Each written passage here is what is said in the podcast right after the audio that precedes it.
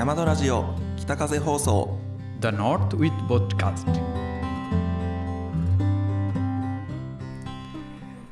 皆さんどうもこんにちは。山田ラジオの中村光大と。皆さんこんにちは。久しぶり。久々ですね。待ち遠しかったですね、はい。MD と申します。少し席も交換してみました。うん。そうです。もうこれで今日昨日で1周年ラジオを迎えましてはい。もう37回目のはい、放送で誕生日の昨日おめでとうございます。お誕生日でした。おめでとうございまありすがとうございます。あと私たちのオーナーさんのもう誕生日でしたんですね。そうですね、専務吉江さんが。吉江さんのお誕生日おめでとうございます。おめでとうございます。それではさて、このラジオは岩手に西和賀町にある温泉宿山戸がお送りする源泉かけ流しをウェブラジオでございます。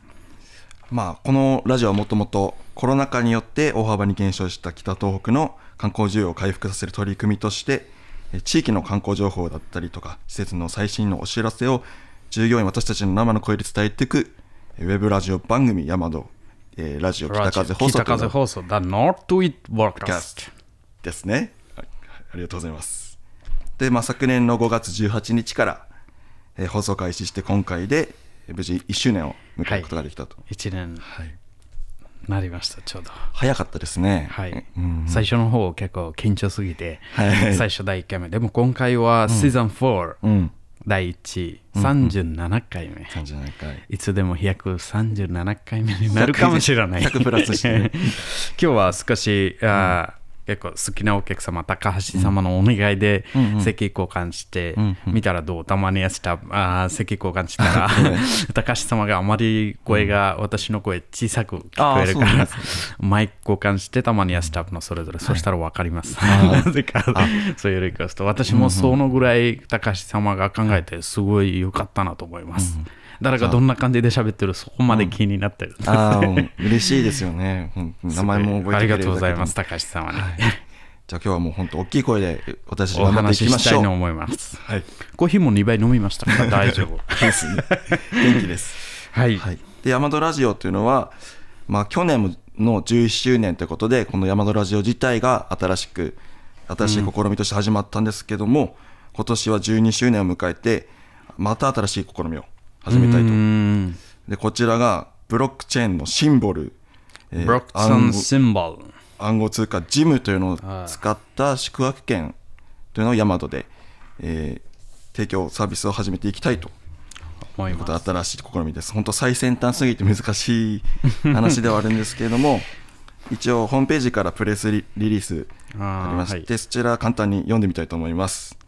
はいでこちらはあの株式会社ヤマトはですね、アフターコロナ観光産業における特属可能性を模索する取り組みの一つとして、新世代ブロックチェーンのシンボルを用いた宿泊券の発行及びシンボルの暗号通貨ジムによる宿泊料の支払いに対応いたしますと。はい、でこちらですね、本当にその流れも簡単に、まあ、ホームページに詳しく載せてるんですけれども、えーこちら専用フォームから希望の宿泊券を申し込みして、えーお申し込みいただいた宿泊券の日本円相当に対応する事務の請求額というのをメールに通知する。ですね、そのステップで。はい。はい、そして紙の宿泊券を指定の住所へ送付。宿泊券の裏面に記載されている支払い用 QR コードを自身のスマートフォンにインストールしたシンボルウォレットというアプリでですね。これで読み取って事務を送金するということで決済を完了するそして、えー当社のシンボルウォレットで決済のトランザクションというのが承認されたのを確認し次第自社システムの中で宿泊券を有効化しますそして最後実際の宿泊時に現地での利用分もそのジムにて支払いが可能ですよという話です難しい話なんですが ちょっ、そんな難しいではないと思います。一応、最初だから少し。本当新しいので難しく感じるんですけど、じゃあこちらが2021年5月の15日から、えー6月の15日まで、えーそしてまあペア宿泊券。大体6万6000円相当のものだったり一人旅の宿泊券。4万9500円相当のものを、えー商品として出したいと思っています利用可能日は平日限定、えーペア宿泊券の場合は追加料金で土曜日の利用も可能。そして有効期間は宿泊券のお申し込み時点から、まあ、約2年間。ということで。期限が2年間。うんですね。約。です。まあネットの時代だから、ウェブ時代だから全部ウェブになるんですね。まあ、本当まだまだ分からずに説明もしっかりできない状態にはすごい恥ずかしいんですけれども、これ実際自分でも、えーシンボルっていうのを使ってあそーの暗号通はい貨実際にやってみるともっと詳しく説明できると思うんで、はいはいはい。はい、私も勉強しながらラジオで伝えていきたいと思います。はい。でこのブロックチェーンもともと私たちいつもお便りいただいてお便りポイントというのを、えーカウントしてますけども、まあ、今までどういうふうにお客様に還元できるかってずっと考えてきてでこのシンボルを使って宿泊券だったりとか何かお便りポイントとつなげて、えーうん、そういうこともしていこうという試みのまず第一歩目ですね。なので、はい、本当、まあ、ラジオとこちらのつながりはより深くなっていくとごいですね。思います。うんまあ、一応これは全てあの支配人の佐々木佐々木。からあの始まってるんですけどそのコメントうん。ですねこう読んでみたいと思います。まあこのラジオもその支配人からはい。アイデアで始まってますね。はい。えー暗号通貨は歴史が浅く世間では怪しいものと思われていますけどもその技術を内側で支えているブロックチェーンの概要を知ると私たちの身近なところでも多くの活用機会を見出せることに気づきます、えー大都市圏ではブロックチェーンベンチャー企業がいくつも誕生してえー登場しています。しかし実は人のつながりがの力が強い地方。それも田舎であればあるほどブロックチェーンを利用した意義のあるユニークな取り組みを生みやすいと思っています。え現実にはそのリテラシー普及にかかるコストが障壁となりますが B2C 領域における決済手段以外でのブロックチェーンの社会実装は例が少ないため今回の取り組みが一つの事例になればと考えています。支配に佐々木光と。はい。やばい。すぱレベルが高いですね。うん。最近世界でいろいろセンボルとかビットコインも流行ってきたんですね。こういうものとか。多分いつでもお金の時代とかなくなるんじゃない、うん。うん。うん。最初、一番最初は物の時代でしたんですね。うん。うん。うん。例えばあー、この食べ物でこの食べ物交換の時代でした。その後、銅とかの時代、その後お金の時代、コインの時代、シャツの時代、その後カードの時代、これからネットの時代になるから全部。そういう流れが来てますね、でやっぱこのジムっていうのが、まあ、持っといても本当始まったばかりのサービスでうん。使いどころがなかったみたいなんですが、うん。まあ、ヤマドで、まあ、は初めて宿泊券ということで、うん。結構ツイッターでも多くの反応いただいてるみたいです。すごいすごいですね、はい。ということで、まあ、どんどん私たちのラジオも進化していきたいと思ってます、でシーズン3から4までの間で1ヶ月1ヶ月空きがありましたね。うん。休みそこであの朗読、えー坂本瑞希さんがですね、はいはいはいはい。えー朗読をしてそれを YouTube で配信するという新しい試みをはいはい。始めていました、はい。これ宮沢賢治のの雪あたり。雪あたり。片道どんどん聞きました。そ うでそうです。じゃあとあと山梨。山梨。まあ、リクエストいただいて山梨、で今は銀河鉄道の夜を、えーうん。朗読開始していますこれも毎週続けていければ、まあ、恒例になっていけるかなと。うんそちらに嬉しいお便りもいただいてますので今日のあの後半で坂本を出演しますので、えーその背景とかその時の気持ちなどをちょっと聞きたいなと思います。あとはほ大きな変化といえばやっぱ4月の新人が入ってきましたね。そうですね。新しい新人さんやっぱり女性3人、女性3人。でうんはい。入社してすごいうん。うん。うん山田も私たちとみんな仲間同じ、結構たくさん人が増えてきて結構うん。うんみんなそれぞれいろいろアイディアとかうん。おもてなしのことを考えて、あこの1ヶ月結構チームワークとかも増えてきました、ですね。一応これからラジオでも一人それぞれに紹介していきたいなと思います、うんうん。うん。でもそこで一番ラッキーポイントは私みたいにもう一人入りました。ああそうですね。えーアルメニアアルメニアの出身ロジャーさんですね。うん。ロジャーさん一応女性の方、うんうん。うん日本語がすごいうまい。日本目的で、日本で、自分の国でも大学で日本語学びとか、うんうんうんに大和に入社、ちょうどいいところを選んだんですね。うんうん私もちょっと自信が上がりました。そうですね二人になりました。やっぱりエミリーさんが西川に来て苦労したこととか、はい。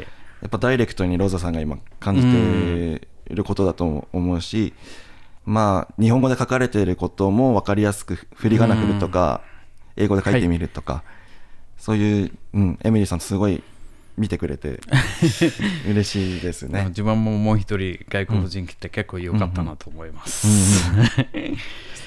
まあ、あとは、えー埼玉から杉山はい。夢野さん、あと、嫁のさんのローザさんの同じ大学でしたんです。うん。う ん埼玉そうそうまあ、大和に出会いけど、そちらで全然二人知らなかっ知らなかったけど、うん。大和に出会い。大和であ一緒だ、うん埼玉から。まあ夢野さんも本当バイトで、まあ、お掃除とかうん。1年2年経験した上で大和に入社してくれてでもともとはお掃除中心にっていう話だったけども、まあ、お客様との触れ合って、まあ、全部できるようになりたいっていうことで、そまあ、それも嬉しかったですね。あとは青森から私も青森出身ですけど、えーはい。鎌田ひとみさんも入社してくれてこのうん。結構最初はあのちょっと鉛というか、うん、それ聞いて私も安心しました。お客様からも少しあったんですね。でも、すごい、すごいですね。いやすごい安心感ありますね。もちろん普通に、まあ、標準語っていうかそういうのも喋れるけどもなそういうなまった感じの、うん、リラックスもできる。うん。私もなぜか全然青森市の鉛じゃないんですけど釣られて そういう感じになってよくわからないですけど安心感ありますね、はい、でこの3人フレッシュな3人を紹介していけば、うん。うんでも3人も山戸の最近の料理見てびっくりしたんですね。こんな山菜、こんな山のものがこちらで出るんですね。何種類ぐらいも。すごい来た、ですよね。入ったばっかり、今月ちょうど山菜の時期も始まって、うん、3人も結構山菜の9箇所そうそうそう見て すよね。調べて毎日、うん。あこれがここ見たこれがここ見た、うん。あ今日に山あたりに来たから、結構山菜に出会い、はい、なかなか見ることもなかったもので、見た目も似てるのもありますし、まあ山に住んでる方々も多分何種類ぐらいうん。知ってると思います、こんな、うん。20種類とか25種類とかうんうんうん難しいですね、あと料理した後の見た目が全然違うになるんです、そうです。分かりづらい。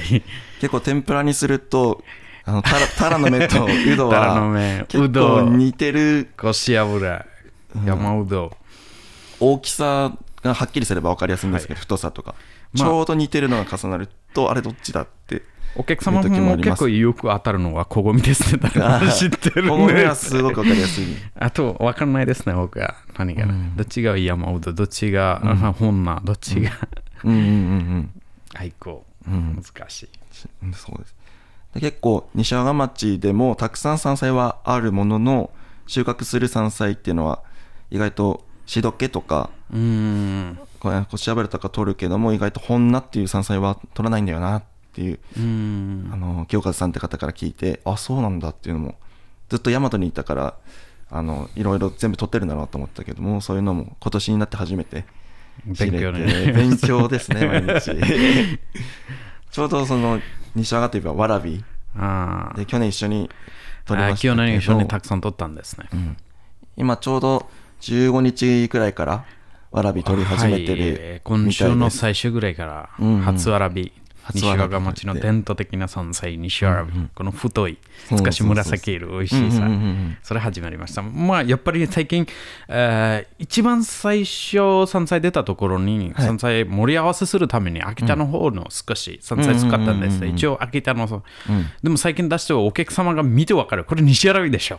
うんうんうん。もう全然違いますからね。全然違いますね。うん、長さ太さでまあ秋田のその新鮮な山菜ということで初物を使って朝には西わらびで楽しめますよ。まあ私比べてみてほしいっていうのもあって私、ね。高橋様、先の席交換の高橋様からいただきました、わらび。ほうほうほう。すごい美味しい。なんか刻むして、生姜で食べるよ。生姜で。うんうんうんおひたしみたいなうん感じで、うんうんうん。ですね。本当いい季節になってきました、まあ、あとは自然のことといえばカエルがうん。たくさん鳴き始めましたね。昨日もう仕事終わった後帰るに、お客様これカエルですか？うんうんうん。私、うん、カエルのカラオケパーティー始まりました。そういう時期になりました。うんうん。一番やっぱ声量があるのはアマガエル？はい。かな？日本アマガエルって調べて鳴き声聞くとなんかゲッゲッゲッゲッゲッゲッ高高高い声です。高い声で、うん、まあ、その他もいろいろ調べて、えー詳しく後ほど紹介していきたいと。おとといか盛岡から帰る時ちょうど12時ぐらい遅くなくて雨降ってたくさん帰る道の上でおー多分前の車とか何億帰るいなくなりました。なんなんというエピソードですかそれ。結構来る時は帰る帰るって言って道の上。カエルやっぱりね、うん、今元気で活発で。うんですね。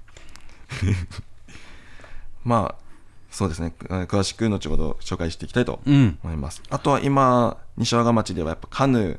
カヌー、ああ緊張声で。そうです。けど錦秋港が5月の間は水の量も多いので、まあ、カヌー朝早くとか、うん。まあ、お昼とかもできるということでそれも、えー私たちいつもお世話になってますけども根開き瀬川しかりさん、ししかりさん。うん。まあ、根開きと調べてカヌー体験とかツアーとかそちらから、えー予約してその後にチェックイン山戸でというかお客さんも実際にうん。いらっしゃいますそうですね。そこでカヌーとかやってねビレクトなんでここでゆっくりうん。山田で、もう本当にシャが満喫できる最高の、えーコンボですね。あとはあの、えーカフェもオープンしました、うん、えー。新しいカフェ、えー、大和でお世話になった、えーただしさんですね。ただしさんが、ちょっと前からいつもコーヒー味見させたりとか、私たちに、この人すごいないいコーヒー作ったりとか、でもやっぱり店できました。これも西和賀町焼地大公園公園で。公園もすごいですよ。これから緑。うんうんすごい。でこちらのお店の名前が、まあ、呼び方は何でもいいって言うんですが、まあ、111って数字書いたコーヒー、111カフェ。それも正解です。どんな感じでも呼んで、この1111カフェショップ。111、トリプルワンでも OK、うん。まあ、これも111でその川をイメージしてるというのもあるし、一つのことにとらわれないで自分の自由な発想でっていうことで呼び方も自由にしてください、彼結構何年ぐらい前からこのコーヒーのイメージできてるんですね、うんうん。結構。ずっとそのイメージ持っててやっぱりできました、そうですまあ一回そのコロナの関係とかでいろいろうん。難しいってなったけども実際にやり遂げたのは本当に尊最敬します。近その公園で結構車が多いですね、うんそうそうそう。気になりますね。はいはい、うん。今度一緒に行って、は飲みたいな。飲んでみたいです、はい、ということで、はい、本当に、うん、いい季節になってきました。そしてお花もこんなにご用意してます。ちょっと、えーラジオ YouTube ご覧の方は見やすいかもしれないですけどももう一つポッドキャストはい、音声版だけ聞いてる方聞ける方に。ちょっと見えないかもしれないんですが、こちらが隣の、えー、ペイコさんが用意してもらいました、雪柳。うん、去年もたくさんお花いただきました、ラジオのために。今回も新しいシーズン新しいことで新しい花。うんうんうん。ですね、お花も咲く季節になこちらってきました。の方が雪柳か。雪柳。雪みたいだからかな、うん。うん。雪みたい本当に。あと降る時も雪みたい見て。おくださおい、雪降りました。雪柳。名前と本当に。ちょっと虎の、虎のと、尻尾あります。虎の尻尾のあの、っ尻尾のイメージもある。ていうお花を大きくしたみたいに思います、すごい綺麗なお花です。山戸でも庭で咲いてますね。ちょうどここから見えはいるんです。はいはい窓でまあ、あとはこれ、睡蓮。黄色い花水あ、失礼します。水仙。水仙が はい水蓮は水に浮かんでましたね。これ水仙で、多分盛岡行く途中とかでも結構見えるんじ道のゃないですか。周りにあるんですね香りがやっぱりあまりないですね、香りがない、あ、そう。はいうんでも隣の花は白いは、はい。あかクリスあ、そうです。クリスマスローズって呼ぶみたクリいです、ね。スマスローズ、クリスマスのバラみたいな、うん他にもヘレボルスっていう 名前にもね、まあ、相性がクリスマスローズみたいですね。いや、ほんと可愛らしいお花。うん。3種類でした。うん、3種類のお花てこさんにありがとうございます。去年もたくさん花いただきました。結構あの山戸の、まあ、チェックアウトをした後の時間帯で裏山でテイコさんと一緒にこう小ゴミを取ったりとかうん山菜まあやっぱり自然も詳しいですね。たまに結構珍しいあけびとかいろいろまた旅とか取ったりとか。うんうん。だからあのまあ、1時間2人で取ったんですけど小ゴミもちょうど群生してるところで5キロ。うん。そういうことができて結構取ったねってみんなびっくりして。ですね、まあ、この後わらびとかもたくさん取っていきましょう。では、えー私いつも支えてもらってますがお便りいただいておりますので、ご紹介させていただきます。では、えーラジオネームゆうさまゆうさん、祝シーズン4新しい。皆様お久しぶりです。今日の日を今か今かと心待ちにしておりました。そしてお待ちしている間に水木さんの朗読で癒されていました心が浄化される美声と素敵な映像ありがとうございます、えー桜の花も過ぎ緑が鮮やかな今日この頃うん。皆様はいかがお過ごしでしょうか。寒がりの私はやっと脱ヒートテックの季節となりました。今年はいつもより梅雨が早そうだと聞きました。体調を整えて四季を楽しみましょもちろん。うあ朗読聞いてくれて水木さんも喜んでますね。多分水木さんに会うかな、今日。ですねありがとうございます。ゆう様にありがとうございます。本当に結構暖かくなりできましたよね、うんだいぶ暑くなりました。周りに汗かけたりとか、私も今汗かけてるんです。けど、ちょうどもう春ですね。ありがとうございます。えー続いては、えー、里広2000様、えー皆様お元気ですか？前回の放送を改めて拝見、えー拝聴させていただきました。YouTube では窓からの景色には残雪がたくさんあり驚きましたあの残雪風景を忘れ去ってしまうほどまさに今の西和賀は絶景の宝庫である美しい季節を迎えられたことでしょうねまさにこの美しさを独り占めできるツアー、寝開きカヌーツアーに先日参加させていただきました。エメラルドグリーンに輝く水面や春紅葉に感動し、西和賀の美しさを堪能してまいりました。その後、山田スタッフ西尾さんと伊藤さんがカヌー遊びをしている様子を SNS で拝見しましたが、全く違う景色に驚きました。錦秋湖にはいろんな顔があるんですね。さて、山田は18で、18日で12周年おめでとうございます。新たな企画もあるようですね。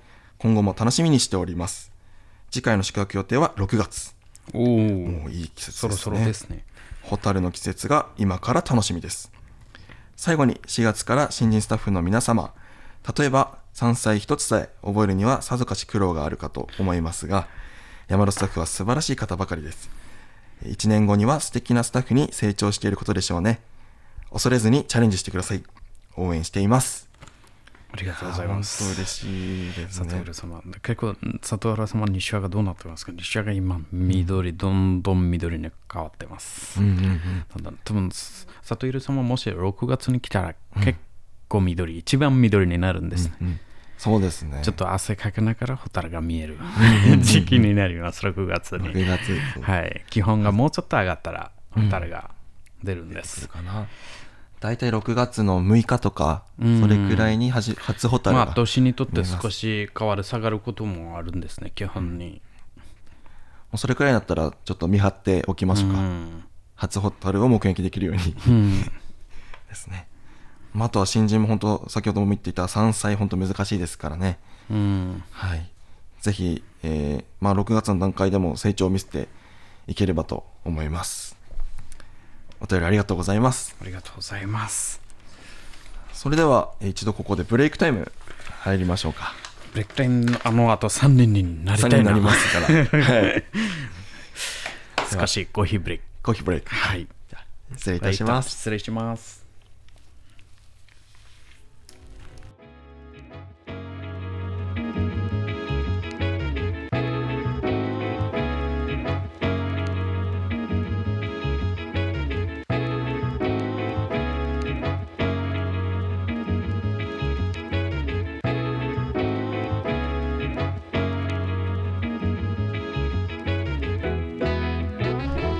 では、はい。ブレイクタイム終了しました。ただいま戻りました。でも今回戻るときは3人で戻りました。坂本さん。はい。帰ってきましたよ。でも今回戻るときは3人で戻りました。平和のことで白服で。久しぶりです皆様。平和の象徴です。はい。帰ってきました。では水木さんはこの山田ラジオお休みの間にはい。朗読をしてくれましたね、はい。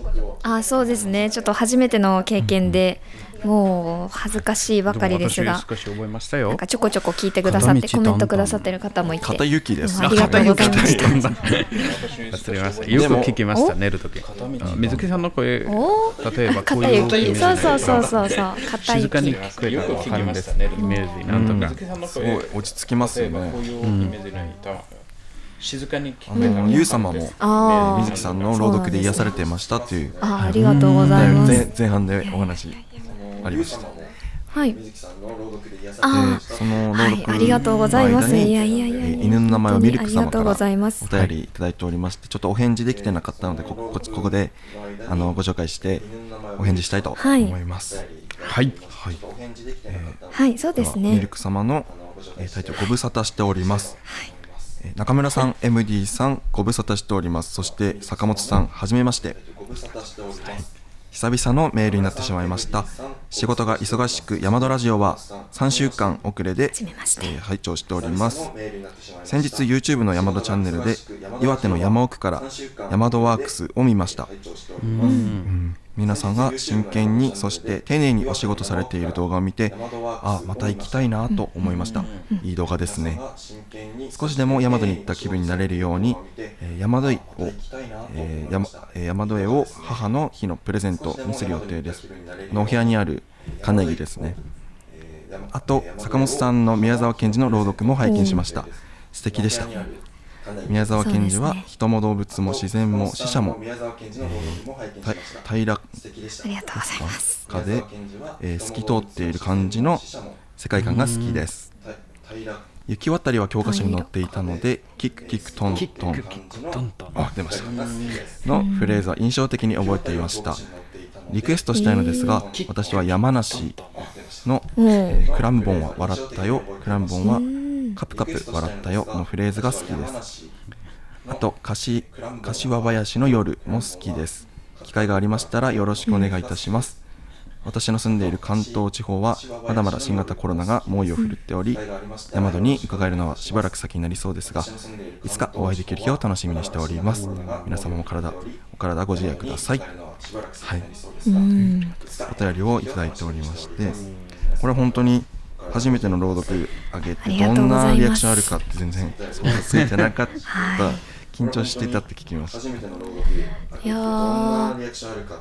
本当に。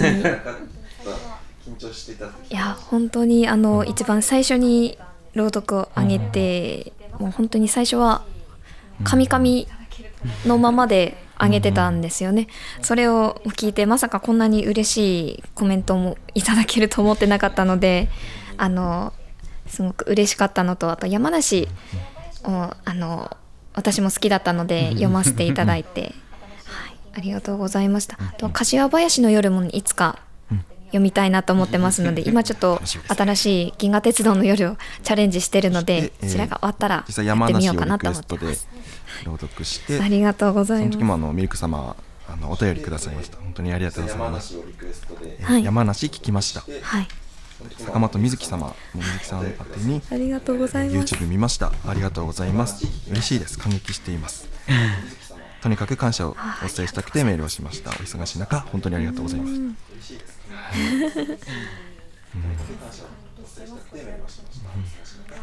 やいやいやいやいやこちらこそもう嬉しいです。感激してます。こちらこそ。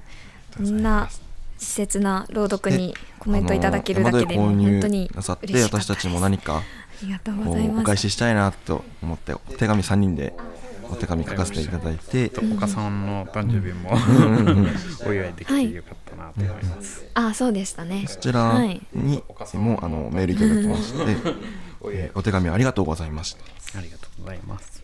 MD 様中村様坂本様この度は山添と一緒に心のこもったお手紙をいただき本当にありがとうございました。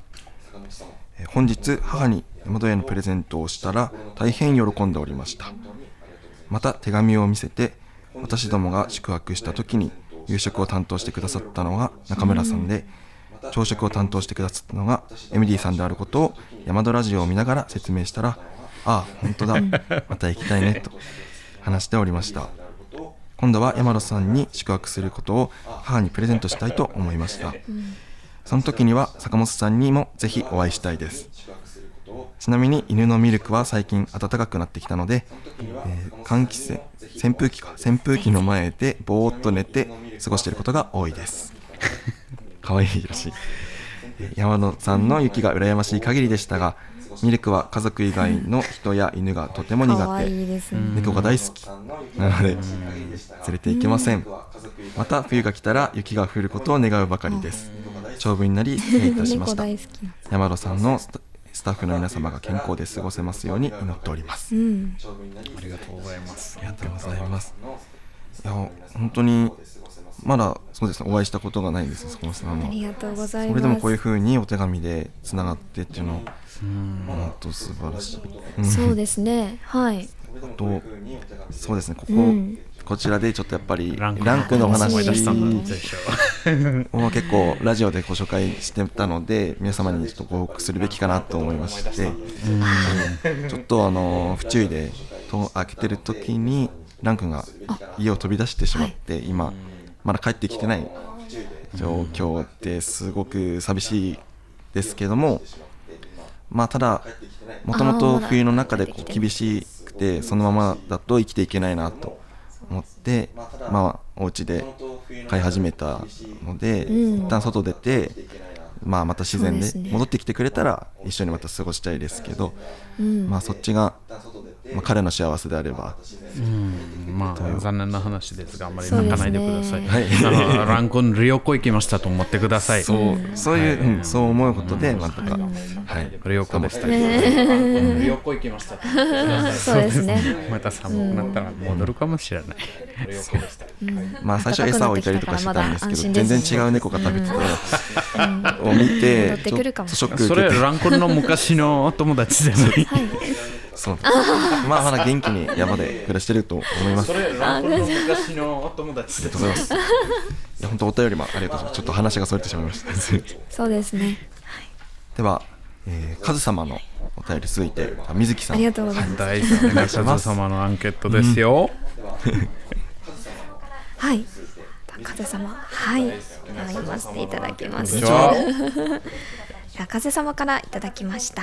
中村さん、MD さん、坂本さん、こんにちは。こんにちは。皆様お元気だったでしょうか？北風放送シーズン4を楽しみに待っていました。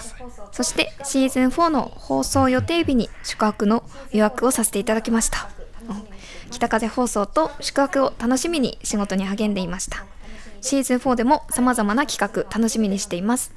宿泊した際に皆様にお会いできるのもすごく楽しみです春に宿泊するのは初めてなので前回宿泊した冬とはまた違った山田さんを満喫したいと思います。ありがとうございます。そうですね。多分そしたら3歳もこんな初めて新鮮な3歳にしようですねあと皆さんお元気ですかでしょうか前もカズ様から健康診断の話が。あって、アンケートで。そう。いうもありますよ。私まだまだ病院行ったことないから。でもカズ様、本当にありがとうございます。昨日健康診断やりました。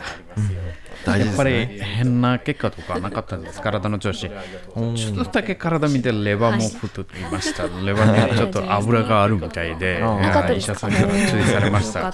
栄養がすごい溜まってるみた。食べ過ぎかな。それも今度春だから、多分外たくさん山登りとかできると思います。食べ過ぎ。ねあとカズ様にはちょっと新しく描いた絵もお見せお見せしたいなと。思ってはいおおすごい楽し楽しみにしてます。素晴らしい。ありがとうございます。ありがとうございます。いや本そうですね当これから楽しみですねこの後。あ素晴らしい。はい。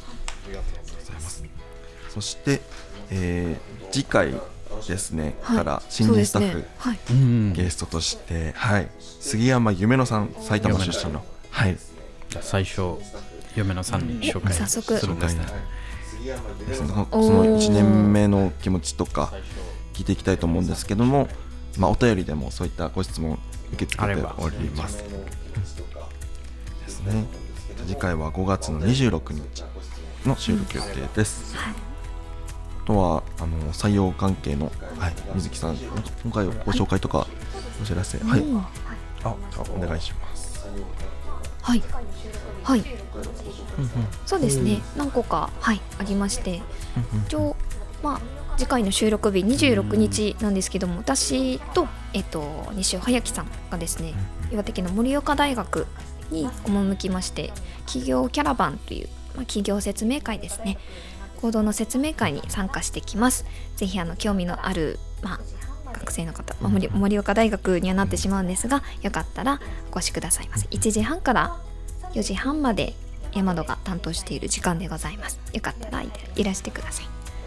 あとは31日に山戸で実際に見学していろいろ体験しながらこうあの山戸を見ていただける会社見学会もあの、えー開催いたします。こちらは11時からなんですけれども、まあ、お車でいらっしゃる方は大丈夫なんですが電車でいらっしゃる方はホット湯田駅まで10時45分着のですね電車でお越しいただければこちらでお迎えに行きますのでよかったらこちらもご検討くださいませ、はい。あとはまあ遠くからいらっしゃるのが難しい方ももちろんたくさんいらっしゃると思いますので一応、まあ、少しあの近くなってしまうんですが5月24日にウェブ説明会もあの開催いたします。こちらが12時から12時半まで、まあ、30分間と短い時間ではあるんですがもしよかったらマイナビさんから山戸検索していただいて忙しいですお願いします。入ってますね。こんな感じですね。まあ、水木さんも早木さんもとっても優しいので何でも。結忙しい。構最近やっぱり増えてきましたね。はい。ではシーズン4第1回何でも聞いてください。本当に嬉しかったです、ありがとうございます。このシーズンもどんどん盛り上げていきましょ行きましょう。う、はい。ではうん。今回山田作中村光大とありがとうございます。はい。ましょう。また来週。坂本瑞希でした